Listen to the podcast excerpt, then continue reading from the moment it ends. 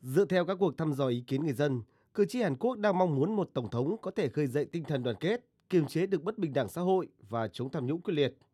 Các sáng kiến trong vấn đề đối ngoại với Triều Tiên cũng có thể sẽ là một lợi thế cho các ứng cử viên. Trong 14 ứng cử viên tổng thống Hàn Quốc, hiện có hai ứng cử viên hàng đầu là Lee Jae-myung của Đảng Dân Chủ đồng hành cầm quyền, đối đầu với ông Yoon Suk Yeol của Đảng đối lập chính Quyền lực Nhân dân. Cuộc bầu cử năm nay trở nên hết sức khó đoán do xếp hạng tín nhiệm của hai ứng cử viên hàng đầu là ông Lee và ông Un đều đang rất thấp dưới 50%.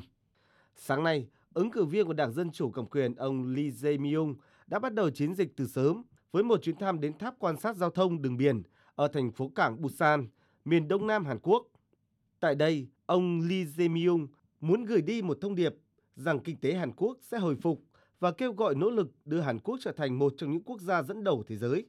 Được biết, ông Lee từng là thống đốc của tỉnh Gyeonggi, vốn nổi tiếng nhờ vào việc kiểm soát dịch bệnh và ủng hộ chính sách trợ cấp thu nhập cơ bản toàn dân. Còn ứng cử viên hàng đầu của Đảng đối lập chính Quyền lực Nhân dân, ông Yoon Suk Yeol bắt đầu chiến dịch bằng chuyến thăm đài tưởng niệm quốc gia tại Seoul. Ông cam kết sẽ đưa Hàn Quốc trở thành quốc gia đầy tự hào với những người dân tuyệt vời. Ông nổi tiếng nhờ hình ảnh từng là một tổng công tố viên mẫn cán, người chỉ đạo các cuộc điều tra bê bối tham nhũng trong nội bộ chính quyền hai đời tổng thống Bắc Cưng Hê và Moon Jae-in. Ông Yoon Suk Yeol cũng từng nhiều lần công khai ủng hộ việc xây dựng năng lực quốc phòng vững mạnh để đương đầu với các mối đe dọa từ Triều Tiên, đồng thời ủng hộ mạnh mẽ Liên minh Mỹ-Hàn.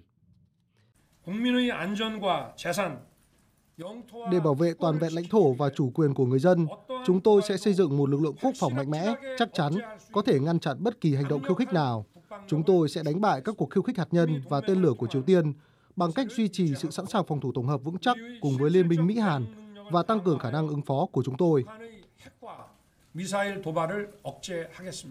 Tuy nhiên, việc ủng hộ hai ứng cử viên hàng đầu đều ở mức thấp và việc họ thường xuyên đưa ra các tuyên bố bôi nhọ nhau có thể sẽ là cơ hội cho các ứng cử viên còn lại, trong đó phải kể đến ứng cử viên An Cheon-so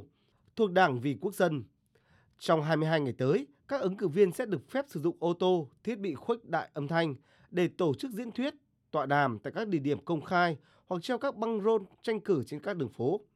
Đến thời điểm 6 ngày trước cuộc bầu cử chính thức, kết quả các cuộc thăm dò dư luận sẽ không được phép công bố. Các cuộc bỏ phiếu sớm sẽ diễn ra vào các ngày mùng 4, mùng 5 tháng 3. Công dân Hàn Quốc ở nước ngoài được đăng ký là cử tri vắng mặt sẽ tham gia bỏ phiếu từ ngày 23 đến ngày 28 tháng 2 tới.